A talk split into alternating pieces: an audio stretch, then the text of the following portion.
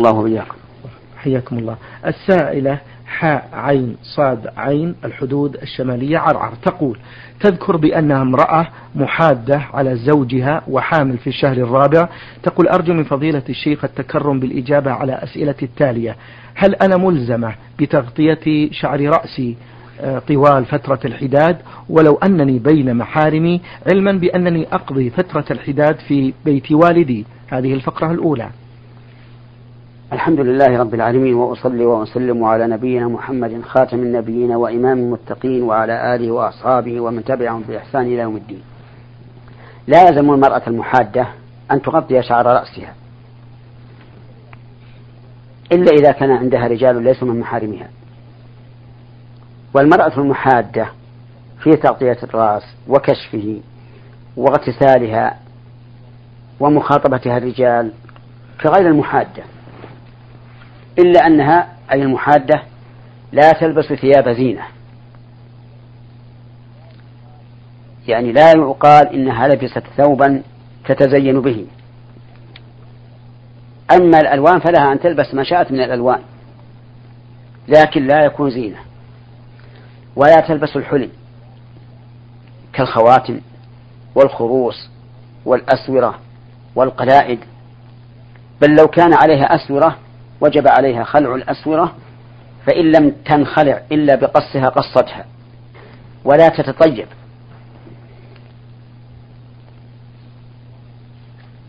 لا بعود ولا بورد ولا بغير ذلك. إلا إذا طهرت فلها أن تتطيب بالعود لإزالة الرائحة الكريهة فقط. بقدر الحاجة فقط. الرابع ألا تتجمل باكتحال أو تحمير شفاه أو مكياج أو حناء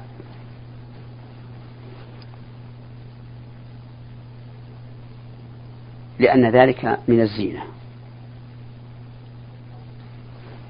الخامس أن لا تخرج من بيتها الذي مات زوجها وهي ساكنة فيه. إلا للحاجة في النهار مثل أن تخرج إلى السوق لتشتري حاجاتها إذا لم يوجد عندها من يشتريها لها أو تكون امرأة لها غنم تخرج ترعاها في النهار لعدم من يرعاها أو تخرج إلى المحكمة لأداء حجة شرعية شرعية أو غير ذلك من الحاجات.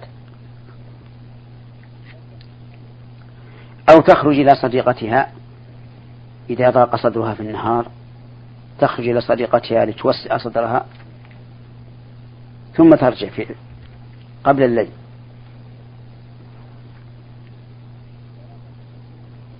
ولا تخرج في الليل إلا للضرورة. الضرورة مثل أن يصيبها إغماء فتنقل إلى المستشفى أو تخشى أن يسقط عليها البيت من الأمطار أو يقع في البيت حريق فتخرج. هذا ضرورة. وأما مكالمتها الرجال في الهاتف فلا بأس. مكالمتها الرجال عند الباب الذين يستأذنون يقول هل في فلان هل في فلان تخاطبهم لا بأس. صعودها إلى السطح في الليل أو في النهار لا بأس. خروجها إلى ساحة البيت. يعني المتسع الذي خارج الفلة لكن السور محيط به لا بأس. بذلك أيضا اغتسالها في أي ليلة في أي ليلة أو يوم لا بأس به. صلاتها قبل صلاة الإمام ولكن بعد دخول الوقت لا بأس به بها. نعم. آه، بالنسبة يا شيخ القروض اللي في الأذان والزمام تقول؟ يجب يجب إخراجها. يجب إخراجها. نعم. تقول حفظكم الله. آه، من أسئلتها يا فضيلة الشيخ تقول هل يجوز أن أقول سبحان الله والحمد لله ولا إله إلا الله والله أكبر؟ اللهم اجعل ثواب ذلك لزوجي المتوفى أو فلان المتوفى. نعم يجوز هذا. يجوز الإنسان أن يذكر الله ويجعل ثوابه لأحد من أقاربه لكن الدعاء أفضل. الدعاء له أفضل. يعني قول المرأة اللهم اغفر لزوجي أفضل من أن تقرأ له قرآنا أو تسبح تسبيحا وتجعل ثوابه له. والدليل على هذا أن النبي صلى الله عليه وعلى آله وسلم قال إذا مات الإنسان انقطع عمله إلا من ثلاث صدقة جارية أو علم ينتفع به أو ولد صالح يدعو له. ولم يقل يسبح له أو يقرأ له أو يصلي له أو يصوم له أو يتصدق له. بل قال أو ولد صالح يدعو له. هذا هو الأفضل. فالذي ينبغي لنا أن نسترشد بما أرشدنا إليه النبي صلى الله عليه وعلى آله وسلم. لأنه أفضل وأكمل. على أن بعض أهل العلم يقول العبادات البدنية لا يصح جعل ثوابها للميت وإن جعل فإنه لا يصل إلى الميت. نعم. بالنسبة لفضيلة الشيخ تقول أم مصعب للتلفظ بالنية في صيام الفريضة أو صلاة التطوع هل يجوز ذلك؟ التلفظ بالنية. نعم. التلفظ بالنية في جميع العبادات بدعة.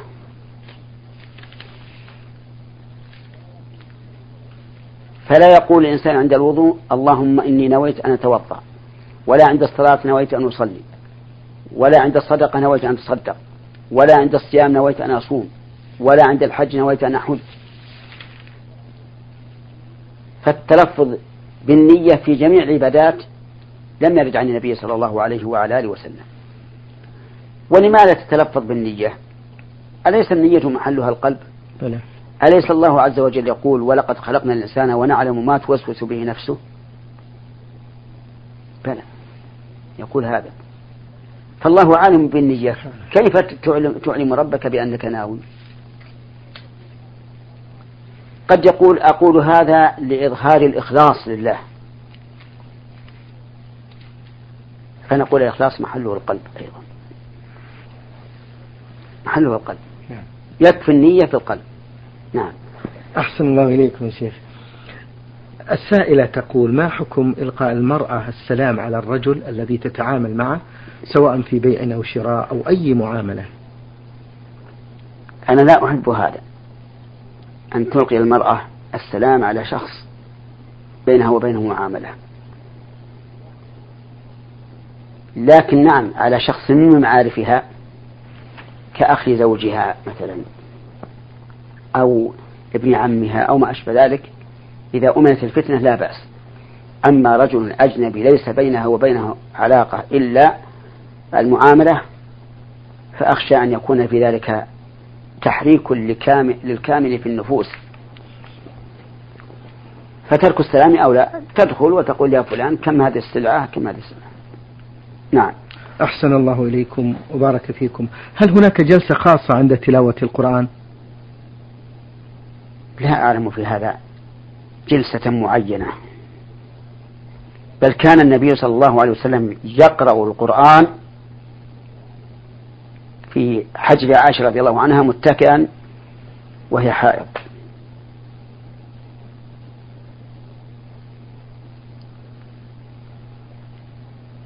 القرآن يقرأ على كل حال سواء كان قاعدا أو مضطجعا أو واقفا.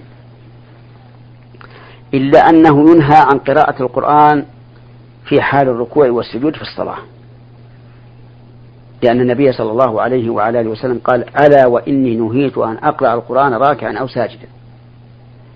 فأما الركوع فأعظموا فيه الرب وأما السجود فأكثر فيه من الدعاء. نعم. إذا قرأ طيب المصلي يا شيخ إذا؟ في الركوع أو إذا؟ السجود إذا قرأ آه. آه آيات من القرآن الكريم في الركوع أو السجود ناسيا لا شيء عليه لا شيء عليه. لا شيء عليه. لأن جميع المحظورات في كل عبادة نعم.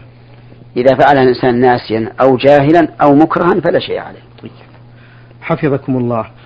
آه يقول السائل أر أر أريد توضيحا آه في كيفية سجود الشكر وهل يشترط فيه الوضوء؟ سجود الشكر أن الإنسان إذا أنعم الله عليه بنعمة غير معتادة بل هي متجددة مثل أن يرزق ولدا أو ينجو من من هلكة. فإنه يسجد يكبر عند السجود ويقول سبحان ربي الأعلى. ويشكر الله على النعمة التي حصلت ويذكرها في سجوده. يقول اللهم لك الحمد والشكر على ما أنعمت علي به من كذا أو كذا. ثم يرفع رأسه ولا يكبر ولا يسلم. وكان النبي صلى الله عليه وسلم إذا أتاه خبر يسر به خر ساجدا لله. الحمد لله. اللهم صل وسلم عليه. وأما كونه لا بد أن تكون على طهارة فهذا موضع خلاف بين العلماء والذي يظهر لي أنه لا يشترط أن تكون على طهارة لأن هذا الأمر الحادث يأتي أحيانا بغتة. نعم. لم يتوقعه الإنسان ويكون على غير وضوء. فلو ذهب يتوضأ فربما يطول الفصل بين السبب والمسبب. فإذا سجد ولو على غير طهارة فأرجو أن لا يكون في ذلك بأس. يقول هذا السائل حفظكم الله يا شيخ عين عين من ليبيا ما معنى قولنا في التشهد التحيات لله والصلوات؟ التحيات يعني جميع التعظيمات. مستحقة لله عز وجل وخالصة لله عز وجل. لأن التحية بمعنى التعظيم والإكرام. فجميع أنواع التعظيمات وجميع أنواع الإكرامات مستحقة لله عز وجل وخالصة لله عز وجل. والصلوات يعني الصلوات المعروفة لله لا يصلى لأحد غير الله. والطيبات يعني الطيب من أعمال بني آدم لله فإن الله طيب لا يقبل إلا طيبا. كذلك الطيبات من من الأقوال والأفعال والأوصاف كلها لله. فقول الله كله طيب وفعل الله كله طيب. وأوصاف الله كلها طيبة. فكان لله الطيب من كل شيء وهو بنفسه جل وعلا طيب ولا يقبل إلا طيبا. نعم. أحسن الله إليكم. يقول السائل من ليبيا هل يؤجر الإنسان في إهداء الهدية وهل هي كالصدقة؟ نعم. يثاب الإنسان على الهدية. لأنها إحسان. والله تعالى يحب المحسنين. ولأنها سبب للإلفة والمودة. وكل ما كان سببا للإلفة والمودة بين المسلمين فإنه مطلوب. ولهذا يروى عن النبي صلى الله عليه وعلى آله وسلم أنه قال تهادوا تحابوا.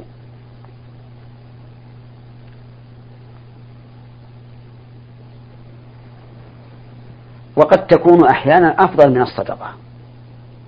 وقد تكون الصدقة أفضل منها. والفرق بينها وبين الصدقة أن الصدقة ما أريد بها ثواب الآخرة. والهدية ما أريد بها التودد والتقرب إلى الشخص. قد يكون توددك إلى هذا الرجل. فيه مصلحة كبيرة للمسلمين. مثل أن يكون هذا ولي أمر المسلمين. فتهدي إليه ما يناسب حاله. ومقامه. فيكون في ذلك جلب للمودة وقبول للمناصحة منك ويحصل بهذا خير كثير. والصدقة لا شك أنها إذا نواها الإنسان بإخلاص تقرب إلى الله عز وجل وتنفع المسكين. فالهدية قد تكون أفضل من الصدقة وقد تكون الصدقة أفضل من الهدية بحسب النتائج التي تنتج عن هذه وهذه. نعم. كي حفظكم الله كيف يفعل الإنسان بالماء المقري فيه بالقرآن إذا أراد أن يغتسل به؟ المعروف أن أن القراءة في القرآن إنما يشربها المريض ولا يغتسل بها. وإذا كان المرض في الجلد يعني لا في داخل الجسم فإنه يؤخذ من هذا الماء ويدهن به الجلد. يؤخذ بقطنة أو بمنديل ويدهن به الجلد المصاب. هذا المعروف. أما أن يغتسل به الإنسان غسلا كاملا فلا أصل له. نعم. أحسن الله إليكم. هل هناك رقية شرعية تعمل لمن أصيب بالعين؟ وهل يجوز التداوي من العين بطرق أخرى؟ يعملها بعض الناس وهم يزعمون بأنها تشفي. الإصابة بالعين دواؤها أن يؤمر العائن بأن يغتسل وما تناقض من من من الماء الذي اغتسل به يستشفي به المصاب. أو يتوضأ ويغسل مغابنه وما تناثر منه يؤخذ إلى المصاب بالعين ويستشفي به. هذا المعروف. فإذا فعله الإنسان فإنه بإذن الله يبرأ من إصابة العين. أحسن الله إليكم وبارك فيكم فضيلة الشيخ. ما حكم لبس الذهب أو غيره المنقوش عليه لفظ الله أو محمد؟ نعم. لبس الذهب للرجال حرام بكل حال. نعم. حتى وإن لم يكن عليه نقوش. لأن النبي صلى الله عليه وسلم قال في الذهب والحرير حل لإناث أمتي حرام على ذكورها. أما بالنسبة للمرأة فالذهب حلال لها الخواتم والأسورة وغير ذلك. لكن ما كتب عليه الله أو محمد فلا يلبس. أما ما كتب عليه الله فلأنه تعبد لله تعالى بما لم يشرعه ولأن فيه امتهانا لاسم الله عز وجل. لأن المرأة ربما توضئ طفلها نعم. باليد التي فيها الخاتم. وأما ما كتب عليه محمد فإنه يخشى أن يكون هذا من باب التبرك بهذا الاسم. وهذا محرم. إذ أن التبرك باسم الرسول صلى الله عليه وسلم المكتوب على ورقة أو على حديدة أو على غير ذلك من البدع.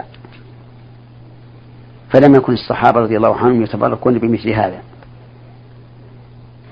أما لو كتب كتبت المرأة اسم اسمها على خاتمها لحاجة فلا بأس.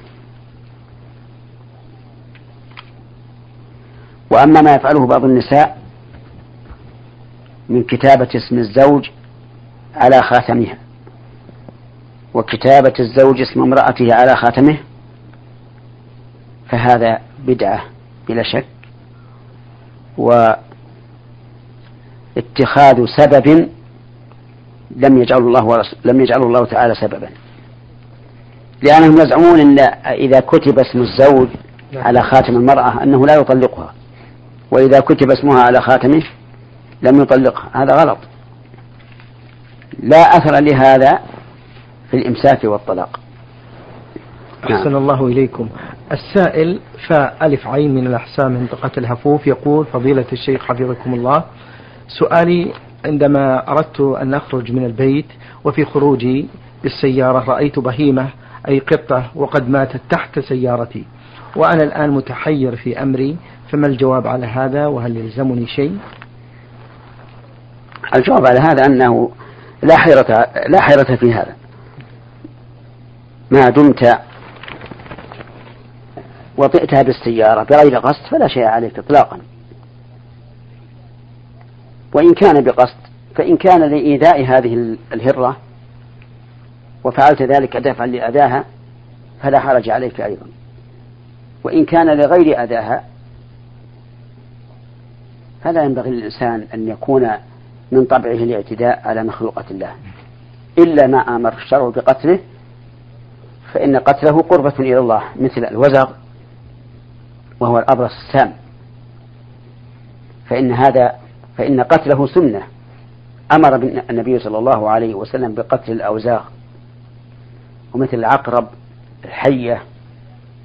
إلا أن الحية في البيوت لا تقتل لأول مرة بل يستعاذ منها وتحرج ثلاث مرات. فإن عادت في الرابعة قتلت. نعم. أحسن الله إليكم يا شيخ. هذا السائل أبو طارق يقول فضيلة الشيخ محمد السلام عليكم ورحمة الله وبركاته. السلام ورحمة الله وبركاته. يقول أرجو أن تفتوني مأجورين عن الاشتراك في الجمعيات التي يدفع كل واحد فيها مبلغ من المال في كل شهر. كل واحد يدفع عشرة جنيهات. ثم يأخذها واحد منهم بترتيب يتفقون عليه. لا بأس بهذا. لأن هذا من باب التعاون وإقراض المحتاجين. فمثلا إذا كانوا عشرة واتفقوا على أن يبذل كل واحد منهم ألف ريال من راتبه ويعطى واحدا حصل لهذا الواحد إضافة تسعة آلاف على على مرتبه. وهذا قد ينفعه أحيانا. فهو من باب التعاون وسد الحاجات الآخرين ولا حرج فيه إطلاقا. وأما ما توهمه بعض الناس من أنه قرض جر نفعا فيقال أين النفع؟ الرجل أقرض ألفا وعاد عليه ألف فقط. وحينئذ لم يكن القرض قد جر نفعا إلى المقرض بأنه أقرض ألفا واستوفى ألفا. والمسألة والحمد لله ليس فيها إشكال وإن اشتبهت على بعض الناس. نعم. أحسن الله إليكم. السائل عبد الله الحسن يقول تذهب بعض النساء لشراء ذهب ويقول لهم صاحب المحل خذوا هذه السلعة وسددوا لي ما يتيسر لكم إلى أن يستوفي المبلغ الذي في ذمتهم. هل هذا يجوز؟ هذا لا يجوز. لأن بيع الذهب بالدراهم لا بد أن يكون يدا بيد. فإن الدراهم نقد عوض عن فضة وبيع الذهب بالفضة يشترط فيه أن يكون يدا بيد كما قال النبي صلى الله عليه وعلى آله وسلم إذا اختلفت هذه الأصناف يعني الأصناف التي ذكرها عليه الصلاة والسلام في قولها الذهب بالذهب والفضة بالفضة والبر بالبر والتمر بالتمر والشعير بالشعير والملح بالملح مثلا بمثل سواء بسواء يدا بيد. قال إذا اختلفت هذه الأصناف فبيعوا كيف شئتم. إذا كان يدا بيد. أما لو بيع الذهب بغير هذه الأصناف آه، يعني مثل أن يباع الذهب بتمر أو بالسيارة أو ما أشبه ذلك مما لا يتوافق معه في العلة علة الربا فإنه لا بأس بالتفرق قبل قبض. أحسن الله إليكم. آه هذا السائل من اليمن من تعز يقول هل لمس المرأة ينقض الوضوء لأن الرجل في بيته قد يلامس يد زوجته من خلال تناول الأشياء؟ ومن تفسير قوله تعالى أو لامستم النساء؟ مس المرأة لشهوة لا ينقض الوضوء. إلا أن يحدث إنزال فيوجب الغسل أو يحدث مذي فيوجب الوضوء. أما إذا لم يحصل شيء فإنه لا ينقض الوضوء حتى لو قبلها لشهوة وضمها لشهوة وقبض على يدها لشهوة فكل هذا لا ينقض الوضوء. وأما قول الله تبارك وتعالى أو لامستم النساء فالمراد بالملامسة المراد به بها الجماع. كما فسرها بذلك عبد الله بن عباس رضي الله عنهما. أحسن الله إليكم وبارك فيكم. تقول السائلة أم عبد الرحمن من المنطقة الجنوبية أبها ما حكم طلاق الحامل؟ وإذا طلق الرجل زوجته طلاقا رجعيا ثم لم يراجعها ثم مضت ثلاث سنوات فهل له حق في المراجعة؟ أم أنها انتهت بانتهاء العدة؟ أفيدونا مأجورين؟ الحامل يقع عليها الطلاق. قال الله تبارك وتعالى يا أيها النبي إذا طلقتم النساء فطلقوهن لعدتهن وأحصوا العدة إلى قوله وإن كن أولاة حمل إلى قوله تعالى وولاة الأحمال أجلهن أن يضعن حملهن وقال النبي صلى الله عليه وعلى آله وسلم لعمر بن الخطاب مره يعني مر ابنك عبد الله أن يراجعها ثم يطلقها طاهرا أو حاملا. وهذا أمر مجمع عليه أي على أن طلاق الحامل واقع لثبوت ذلك بالكتاب والسنة. وأما ما اشتهر عند العوام من أن الحامل لا طلاق عليها فهو لا حقيقة له ولا قال به أحد من أهل العلم بل الحامل يقع عليها الطلاق. وعدتها أن تضع الحمل. حتى لو فرض أن الرجل طلق امرأته الحامل صباحا ثم ولدت قبل الظهر انقضت عدتها. ولا تنقضي حتى تضع جميع الحمل. فلو أنها تأخر وضع حملها إلى عشرة أشهر أو اثني عشر شهرا أو ستة عشر شهرا أو إلى سنتين فإنها لا تزال في العدة. وإذا وضعت الحمل انقطع انقطعت العدة ولا رجوع لزوجها عليها إلا بعقد جديد إذا لم تكن الطلقة هي الأخيرة. نعم. أحسن الله إليكم. نختم آه هذا اللقاء برسالة أيضا السائلة أم عبد الرحمن من المنطقة الجنوبية أبها تقول يا فضيلة الشيخ حفظكم الله آه أنا امرأة متزوجة تذكر بأنها امرأة متزوجة منذ ما يقارب من سنة والآن تقول عندها هي عند أهلها لظروفها المرضية وقامت بأداء العمرة في شهر رمضان والحج في العام الماضي ولم تأخذ إذن الزوج ولم تستمح منه مع العلم بأنها حاولت أن تخبره لكنه لم يكن موجود ولم تعرف مكانه. فهل تأثم بذلك وهل العمرة والحج صحيح؟ تقول مع العلم بأنه لا يوجد بيني وبين زوجي خلاف ولكنني أخبرت والده ولا أهله بذهابي مع والدي. ولكني؟ تقول ولكنني أخبرت والده وأهله أيضا بذهابي مع والدي وجزاكم الله خيرا. أما الحج والعمرة فصحيحان لأنهما فرض. والفرض لا يملك الزوج. أن يمنع زوجته منه إذا تمت الشروط. وأما كونها آثمة أو غير آثمة فإذا علمت أن زوجها يرضى بذلك فلا, فلا إثم عليها. شكر الله لكم من فضيلة الشيخ وبارك الله فيكم وفي علمكم ونفع بكم المسلمين.